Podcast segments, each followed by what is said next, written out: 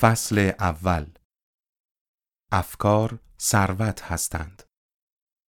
هر چیزی که ذهن انسان باور داشته باشه و اون رو تصور کنه می‌تونه بهش دست پیدا کنه. زمانی که افکار با اهداف قطعی و تمایل شدید به تبدیل شدن به ثروت یا دیگر چیزهای مادی ترکیب میشن، قدرت فوق‌العاده‌ای پیدا می‌کنن. فردی به نام ادوین بارنس روزی سراغ توماس ادیسون رفت و بهش گفت که می‌خواد باش همکاری کنه. توماس ادیسون بعدها گفت او مثل یک فرد معمولی مقابل من ایستاد اما یه چیز غیر عادی در حالت چهرش بود که نشون دهنده عزم راسخش برای رسیدن به چیزی بود که واقعا آرزوش رو داشت. سالها تجربه به من آموخته بود که اگه فردی واقعا چیزی رو بخواد به طوری که حاضر باشه آیندهش رو به خاطر اون به خطر بندازه قطعا موفق خواهد شد. فرصتی رو که می‌خواست در اختیارش قرار دادم چرا که می‌دیدم این ذهنیت رو در خود ایجاد کرده که تا زمان موفقیت دست از تلاش بر نداره. اتفاقاتی که پس از اون رخ داد شاهدی بود بر اینکه تصمیم من اشتباه نبود. به بیان دیگه با استفاده از اصول شناخته شده یک تحریک نامحسوس در افکار می‌تونه به دستاوردهای مادی قابل توجهی تبدیل شه. برای شروع به چیزی جز دانستن این که چی می‌خواید و آرزوتون چی هست نیاز ندارید.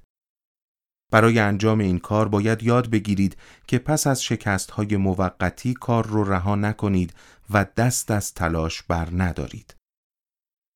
پیش از این که موفقیت وارد زندگی افراد ثروتمند شه، قطعا اونها با شکست های زیادی مواجه شدن. معمولا موفقیت تنها یک قدم از نقطه ای که شکست خوردید جلوتره.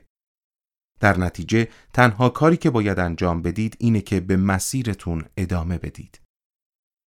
درس های مختلفی که از تجربه های متنوع در زندگی براتون حاصل میشه دانشیه که فقط در اختیار خودتون قرار داره.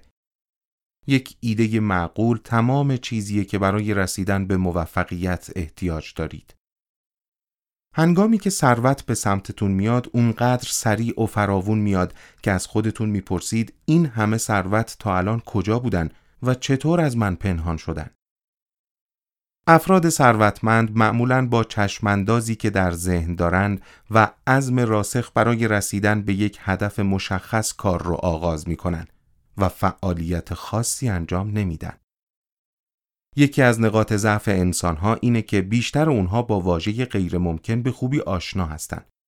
اونا همه روش هایی رو که به موفقیت نمی‌رسه و همه چیزهایی رو که نمیشه انجام داد رو به خوبی می‌شناسن.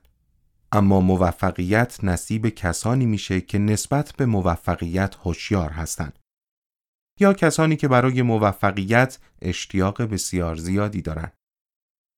به همین خاطر شکست گریبان کسانی رو می‌گیره که چشم انتظارش هستن. ضعف دیگر انسانها اینه که همه کس و همه چیز رو با تجربه های خودشون مقایسه می‌کنن. ممکنه به شکل احمقانه ای باور کنیم که محدودیت های خودمون معیار دقیقی برای مشخص کردن محدودیت های دیگرانه. اما هر فردی مهارت‌های خاص خودش رو داره.